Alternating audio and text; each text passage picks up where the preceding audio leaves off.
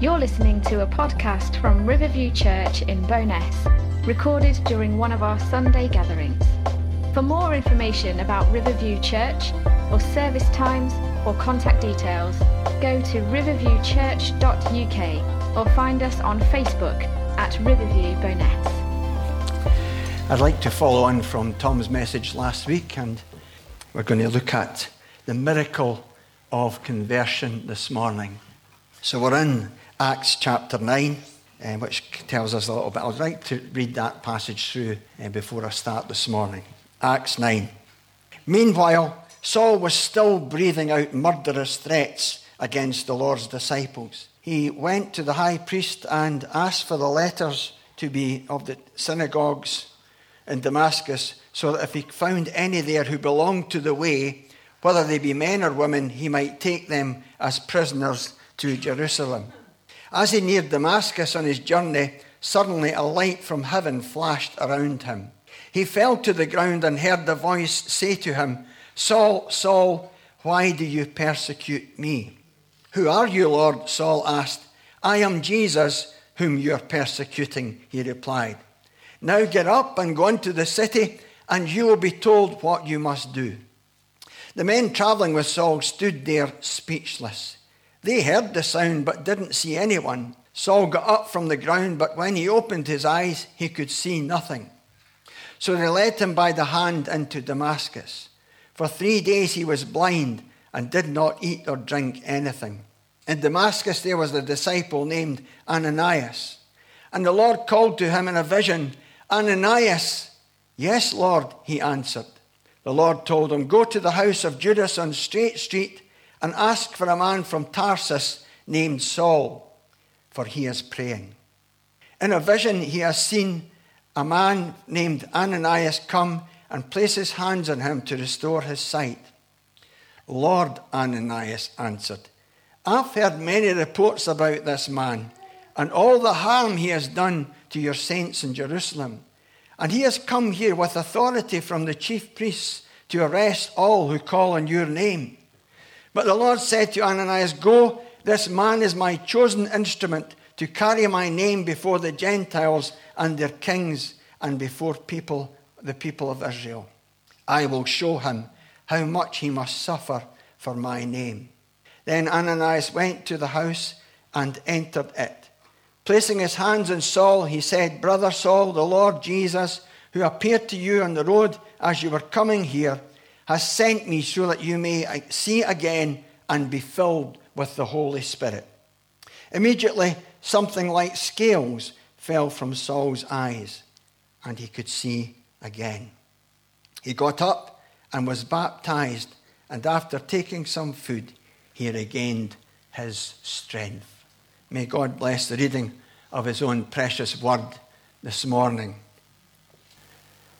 If we were to rate the chances of Saul ever coming to know Christ, of Saul ever being converted, I don't know about you, but if I didn't know the end of the story, I would say, no, very good. The chances of a rogue like that ever coming to know Jesus as Lord and Saviour, then you would say the chances aren't looking very good. In fact, you would probably avoid them like the plague. But um, that was such, that was the life of Saul. His background didn't look good. Consider the state of his mind. Luke has already mentioned him three times, and on every occasion he is as hard and as bitter an opponent of the Lord Jesus and his growing, growing church as ever. At Stephen's martyrdom, the witnesses laid their clothes at the feet of a young man named Saul, and Saul was there giving approval to his death. And then again, Saul began to destroy the church in chapter 8, verse 3, making house to house search for Christians, dragging men and women off to prison. Luke further resumes this Saul, he was still breathing out murderous threats against the Lord's disciples in the chapter we have just read together. In other words, Saul had not mellowed or changed his opinion in any way. He was still in a desperate state of hatred and hostility. But thank God this morning, no matter what state we are in, salvation is of the Lord. Isn't that wonderful this morning? If you've got somebody that you know that you're praying for, perhaps been praying for for many years, don't give up. God is still the God of salvation. And there is nothing too difficult for him. We rightly sing, don't we? I have decided to follow Jesus. No turning back, no turning back. But, friends, long before we have reached that stage, when we honestly look back over our lives, we see that the Lord Jesus has been chasing way after us long before we ever made a decision. And if you're here this morning and you don't yet know Jesus, can I tell you he's on your case? Amen, indeed. Amen. Yes, God. Keep it on. There are some difficult suddenlies um, as we go through this. If you'll forgive me taking a little bit of time on this this morning, Vicky was saying that Rory started to walk this week. So there's a suddenly for you. and I said to Vicky, well, when they start walking, we start running. I can say that as an authoritative grandfather when our grandson Rudy comes along uh, uh, for us to look after. Significant suddenlies in our lives. Walking's one of them, isn't it? My goodness. Jesus' ascension. In Acts 1, and he, Jesus, was taken up before their eyes, and a cloud hid him from their sight, when suddenly two men, dressed in white, stood be- beside them. Why? This same Jesus who was taken from you into heaven will come back in the same way you have seen him going into heaven. So we see the activity and the expression of heaven. Remember good old Jacob? Jacob wanted an inheritance, but God did something far greater for him. He, gave, he showed him a ladder up to heaven. And on that ladder, there was activity. There was the ascension and descension of, of angelic activity. There's two Psalms that give us a lovely picture of the marvel of the conquering king. The disciples stood there, I would be the same, dumbfounded as Jesus went up from the Mount of Olives. Psalm 47 says, Now our God has ascended in the midst of shouts of joy, the Lord among the trumpet sound. Sing praises to God, sing praises to the King, for the kings of all the earth belong to God, and he is highly exalted. Psalm 2 says, Why do the nations conspire and peoples plot in vain? The kings of the earth take their stand and rulers together against his anointed. Let us break their chains, they say, and throw off their fetters. The one enthroned in heaven laughs. There you are. The one in heaven laughs. The Lord scoffs at them. Then he rebukes them in his anger testifies them in his wrath, saying, I will proclaim the decree of the Lord. I have installed my king on Zion, my holy hill. Ask of me, and I will make the nations your inheritance, the end of the earth your possession. So your glorious king has ascended. He, is, he arrived at the right hand of the Father and he is receiving the glory and the adoration that he is due. I think Graham Kendrick wrote a song, I was listening to it just recently, and he, he has this chorus that comes at the end of it. He says, That the Lamb who was slain might receive the reward, might receive the reward for his suffering. And Jesus is receiving the reward for his suffering right up to this present time. And many souls are being delivered out of darkness, out of death, and out of demon possession. Christ is calling the nations and raising up a people to himself. That the Lamb who was slain might receive the reward, might receive the reward for his suffering. We sing, He is coming on the clouds, kings and kingdoms will bow down, and every chain will break as broken hearts declare his praise. Who can stop the Lord Almighty? Our God is a lion, the lion of Judah. He's roaring with power and fighting our battles, and every knee will bow before you. Our God is the Lamb, the Lamb who was slain.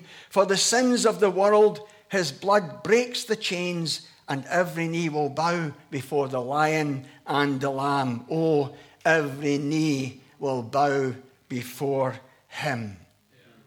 In Acts 2, there's another suddenly, a sound like the blowing of a mighty wind came from heaven. So you see Jesus going to heaven, and, and you see here the sound from heaven coming indeed from heaven. The third one in Acts 8 says, When Philip and the eunuch came up out of the water, the Spirit of the Lord, here it is again, suddenly took Philip away. The eunuch went on his way rejoicing. No surprises there, is there? My experience of being converted, of coming to a saving knowledge of Jesus Christ, was one of tremendous joy. When I got up the next morning, I knew that I was a new creature in Christ. Jesus said, if, God's word says that if any man be in Christ, he is a new creature. Old things have passed away, and behold, all things have become new. And sometimes when we get so caught up with the argument, with trying to find uh, the right argument that will pierce the opposition, we tend to forget that conversion, that salvation is predominantly about joy.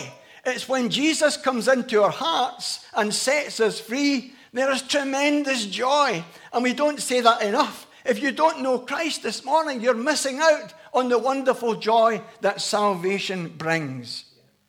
Look at uh, Luke. I've used Luke quite a lot in the talks because obviously he's the author of the book of Acts.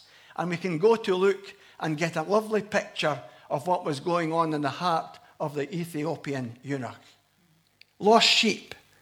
It describes us when he finds the lost sheep, he joyfully puts it on his shoulders and goes home. There's the lost sheep.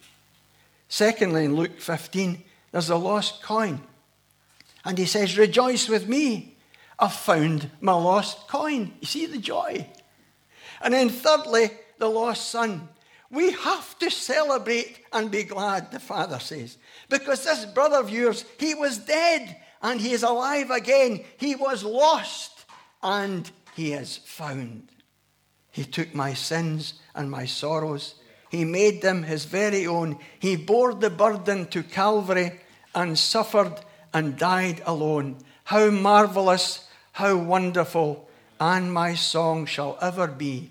How marvelous, how wonderful is my Saviour's love for me. Oh, friends, there's something about when we are saved, Jesus fills our hearts with such joy and such appreciation. Sometimes I wish I could turn the clock back. You know, it's like a honeymoon time. For me, Evelyn didn't find the same experience, but for me, it was tremendous to come to a saving knowledge of Jesus Christ. It was the most wonderful event in my life. Suddenly, Jesus comes in to our heart and to her life. Evelyn and I were at a, a funeral this week of one of my cousins who was a Salvation Army officer in Glasgow. And during the course of the reception that we had there, as we were chatting together, um, I used to play in the, the, Salvation Army band, and I played the euphonium um, in the band. And as we were chatting, this lady says, Well, she called over her husband, and her husband came over. I didn't really recognize, I could vaguely recognize him, but he was my band master when I was in the Partick Salvation Army Corps, when I was just a young boy, probably only about eight or ten years of age but he was the bandmaster. And it was through uh, a Salvation Army song that God put the hook in my life. Because I, I worked beside a friend who had connections with the Salvation Army, and as he was whistling this song, I knew the euphonium part.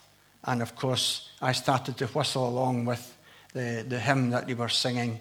Um, it's gone from my mind right now, by the way, but I, I knew the euphonium part. And Alan Moody came up to me and says, How is it you know that song? I says, Well, I used to be in the Salvation Army. I used to play euphonium. And that was the euphonium part that I was whistling back.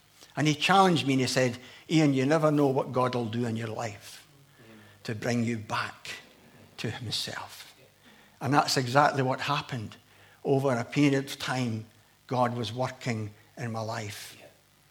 And I ended up in the, the church next door here. Came in on the Sunday evening thinking the service started at half past six, and it started at six o'clock. Derek was leading the worship that night with his accordion, and he was, he was singing this chorus Something wonderful happened to me when the Saviour saved my soul. Something glorious happened to me when His Spirit took full control. Oil of blessing is falling so free, it's falling on me. I've got the words wrong, but something marvelous happened to me, and it's glory in my soul. And as soon as I made that connection, I felt God saying, This is the place. This is the place. And I knew that God had called me here to serve Him. I don't know how many years ago that was, but I can remember the joy of my salvation. So it's taken me a while to get to my headings, but here we go. The miracle of conversion. We find havoc happening in the life of Saul of Tarsus. And everywhere he went, he seemed to bring havoc with him. So there's three headings marked by havoc. First of all, havoc, Saul against the church. And then you'll see verses 1 and 2 there. Meanwhile, Saul was still breathing out murderous threats against the Lord's disciples. He went to the high priest, asked him for letters to the synagogues in Damascus so that if he found any there who belonged to the way, whether men or women, he might take them as prisoners to Jerusalem. You know, whatever moderation Gamaliel had taught Saul, it seems to have fallen on deaf ears. As far as Saul was concerned, at all costs, the Christians had to be stopped. Saul's point of view was that Christ was a blasphemer and Christianity was just a cult. Because Jews, the Jews of Nazareth, uh, deemed to be, sorry, because Jesus of Nazareth, sorry, was deemed to be dead, nothing could be done about him. Christianity, well, according to Saul, that was quite a different matter. The sooner it was dead and buried, the better.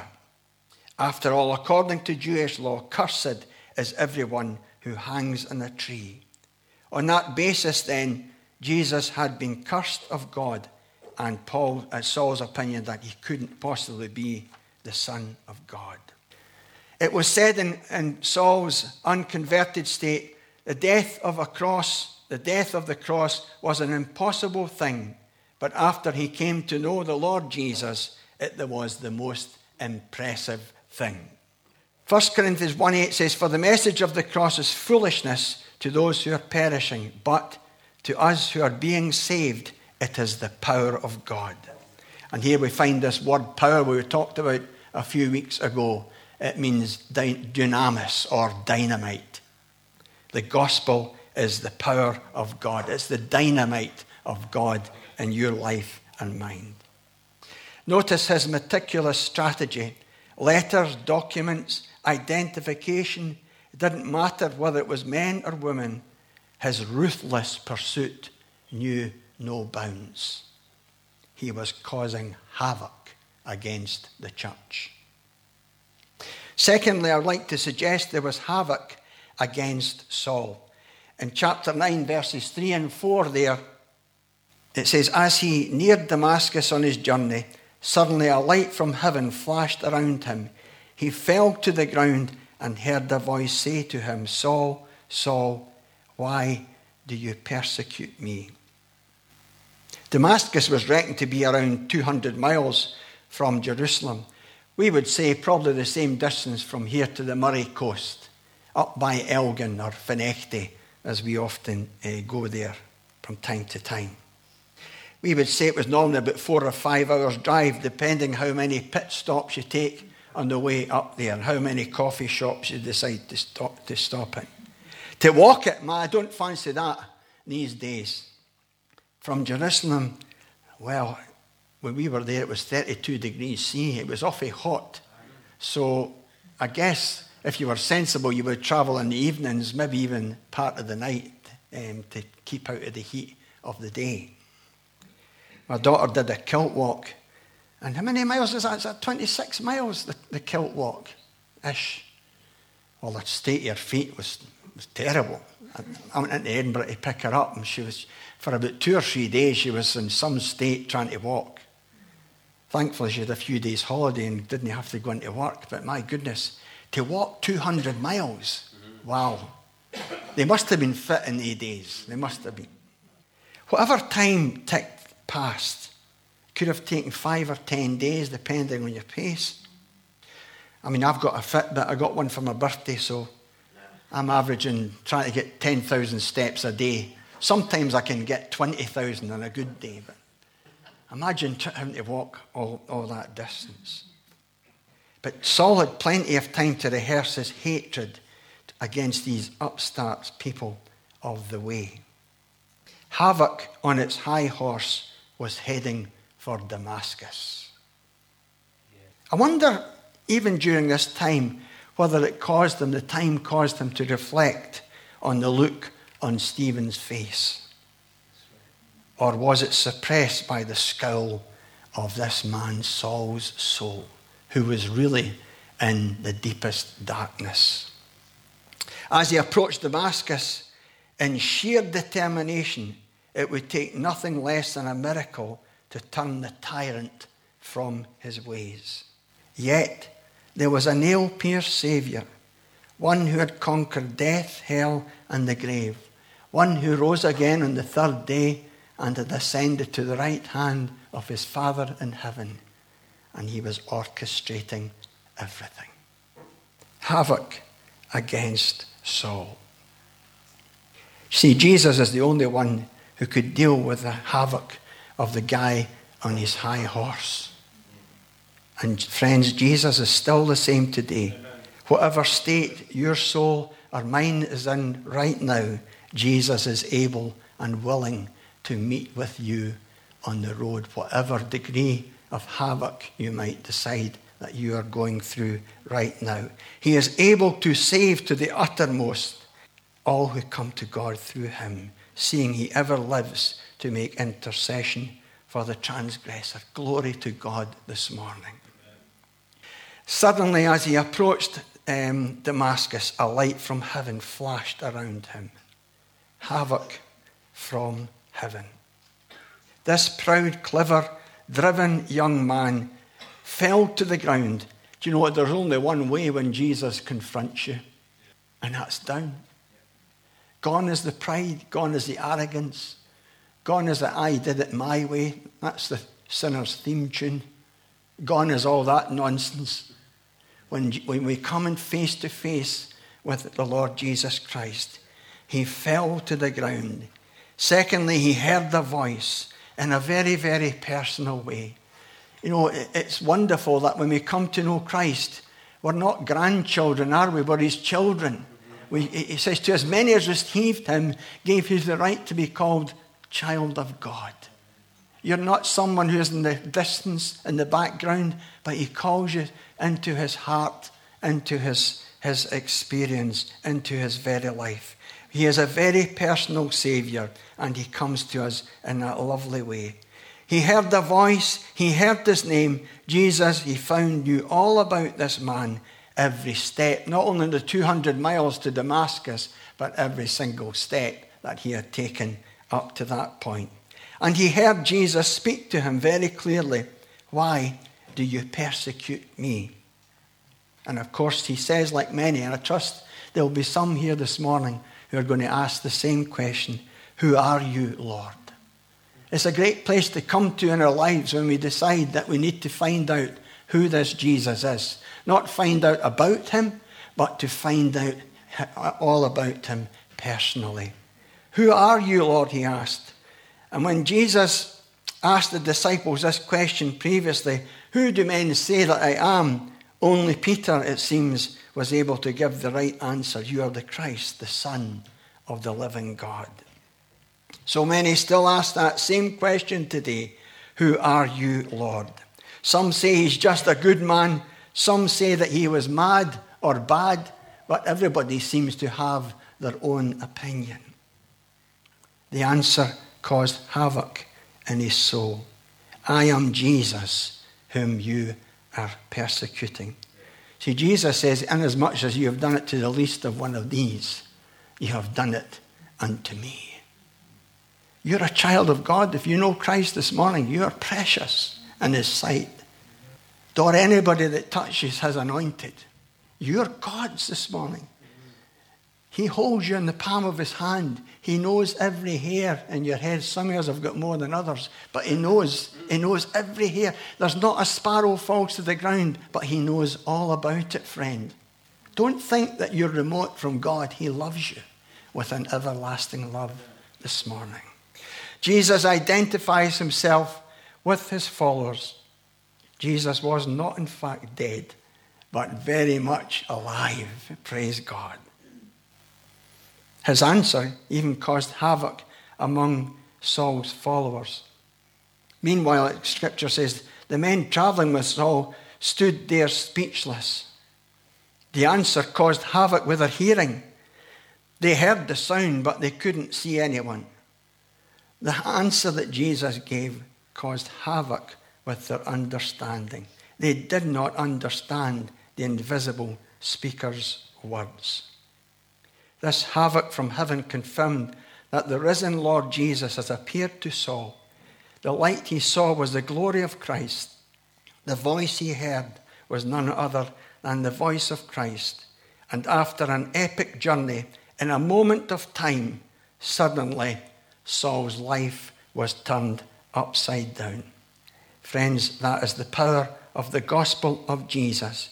Only Jesus can take a life and turn it around and cause it to point in entirely the different, a different direction. And he is still doing this even today, right here in Bo'ness, right here at Riverview Church this morning.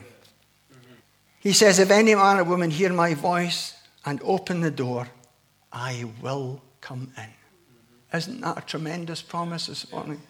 None refused, but as soon as we open our heart's door, the Lord Jesus will come in. Paul's testimony later on says Christ took hold of him or seized him, suggesting that Christ arrested Saul before he could arrest any Christians in Damascus. There's an irony in there, isn't there? I'm going to sort these Damascus so and so's. I nearly swore them. So and so's. I'll fix them. I'll sort them out. But you know, Jesus arrested the one who was sent to arrest the Christians. Some of you here might remember Pastor Magnus Doole, the big Shetland policeman. He was pastor here for a number of years, and he was a gentle giant. He was a giant of a man, and he, he used to have hands like shovels. And whenever he shook your hand, the first time I met him, I had strained my right wrist at work when I was working with metal work, you know, when I was folding metal, sometimes we didn't quite get the, the balance right. You could strain your wrist. And my wrist was healing up quite nicely, thank you very much, when I was introduced to Magni Doole. And he, in one stroke, undid all the healing work. and when I was driving home from, I think it was in Falkirk that night, I was driving I could hardly move my right hand. Lord. But the big Bobby from Shetland. I wouldn't have liked to have got his hand on my shoulder. He had hands like shovels. One of the miraculous things was he played a mandolin. And he was a great big guy, and he had this mandolin that seemed a tiny wee instrument. And great fat fingers from great big hands. And I used to wonder, how can he form a chord when he's got these great big fingers? But he did. And he loved to worship the Lord. He was a gentle giant. But my, if you got his hand on your shoulder and said, mate, you've been nicked, then you know, you would know all about it. Arrested by Christ. Saul, who had previously expected to enter Damascus in the fullness of his pride and prowess, as a self confident opponent of Christ, was actually led by the hand into it, humbled and blinded, a captive of the very Christ he had opposed. Praise God. I wonder if there's any here this morning who want to be captive, a captive of Christ. When he ascended on high, scripture says, he led captivity captive. I wonder if you are prepared this morning to allow the Lord Jesus Christ to arrest you in your life this morning to lay his hand upon you. One of the old choruses come back to me there right now. So glad he laid his hand on me. So glad he laid his hand on me. Once I was blind, but now I see Jesus laid his hand on me, arrested for Christ on the, the road, perhaps marked by havoc in our lives, going our own way, doing our own thing, and yet the wonderful love of God through Christ Jesus is able to come along and arrest us in the middle of our havoc. The havoc, just to move on, um, produced helpful direction. In verse 6 it says, Now get up and go into the city, and you will be told what you must do. It's a great thing when Jesus comes into our life, there's nothing like it. It's only the beginning, and suddenly we find He is directing our paths. He is showing us the way in which we should live. It's just the start of a tremendous adventure with Christ. God's word says, Eye has not seen, neither ear heard, neither has it entered the heart of man the things that God has prepared for those who love him. But he has revealed them unto us by his Spirit. The moment we put our hand into the hand of Christ, then we are not our own. We have been bought with a price, and we are then directed by the power of his Holy Spirit. Havoc, Saul against the church. Havoc, heavens against Saul. And then lastly, havoc caused by Saul's reputation. In verses 13 and 14, but the Lord said to Ananias, Go. Lord, Ananias answered, I have heard many reports about this man and all the harm he has done to your holy people in Israel. And he has come here with authority from the chief priests to arrest all who call upon your name. The rumours were flying thick and fast. Do you know, I remember when I gave my life to Christ, even beforehand, the devil was saying to me, What will folk think? If you accept, you'll be one of them Jesus freaks. Amen. and you're going to have to go to work on Monday morning. And you're going to have to face up to all these guys that, that really know you. They know what you're like, Ian. The rumours were flying thick and fast. And used to write some awful things in the men's toilets at the factory where I worked. I think one of my nicknames was Elijah, and amongst other things that are unmentionable. But the word soon got out, and some of them said, I'll give you a wee while, Ian. It'll just be a fad. You'll be there the day and gone the morning. You'll be back to your old ways. But thank God, here we are still all these years later. God has been faithful in my life, and I thank Him for it. You know, when we were at the funeral with Dad this week, we were considering that. You know, I, I, I don't want to pro- promote myself here. It's the grace of God in my life. Let's make that clear. I came to know Jesus Christ as my Lord and Savior through a friend at work. My father, shortly after, rededicated his life to Jesus. My mum came to know Christ.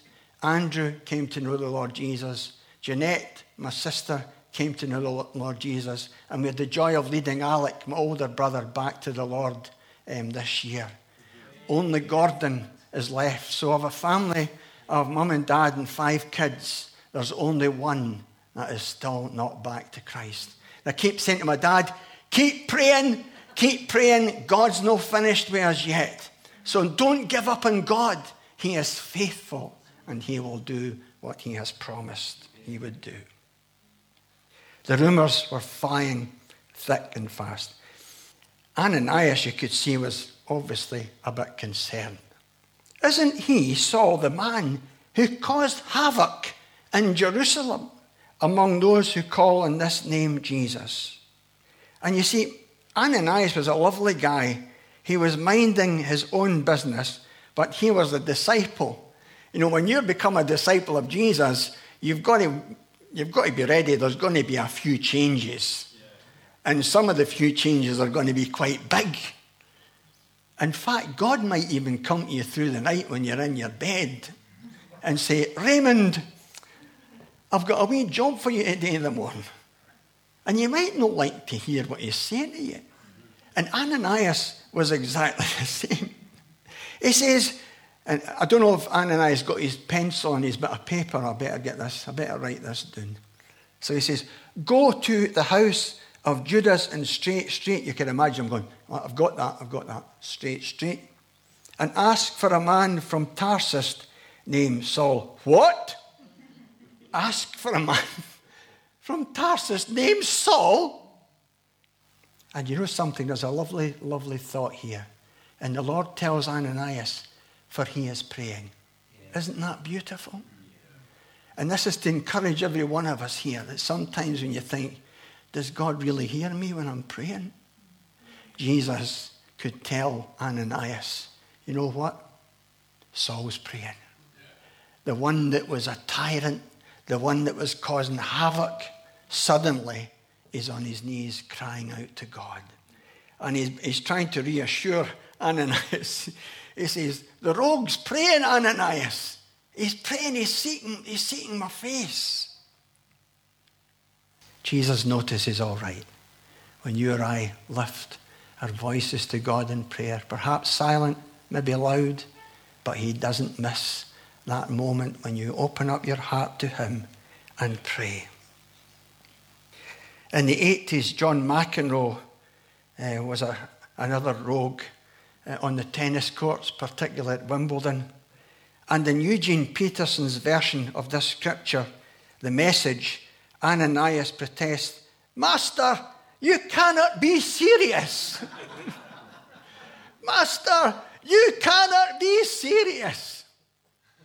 And he starts to speak with the Lord. You know, the Lord doesn't faze when we talk to him like that. You know, sometimes we've got issues it's a secret place is the right place, not in the public service, thankfully, but sometimes we have to say, Lord, I didn't understand this. And sometimes folk have waved their fist at God in anger and said, I don't get this, God. What's going on here? And he's no fazed by that. He's no surprised. He is touched with all the feelings of our infirmities. Master, you can't be serious. Everybody's talking about this man. The terrible things he's been doing, his reign of terror against your people in Jerusalem.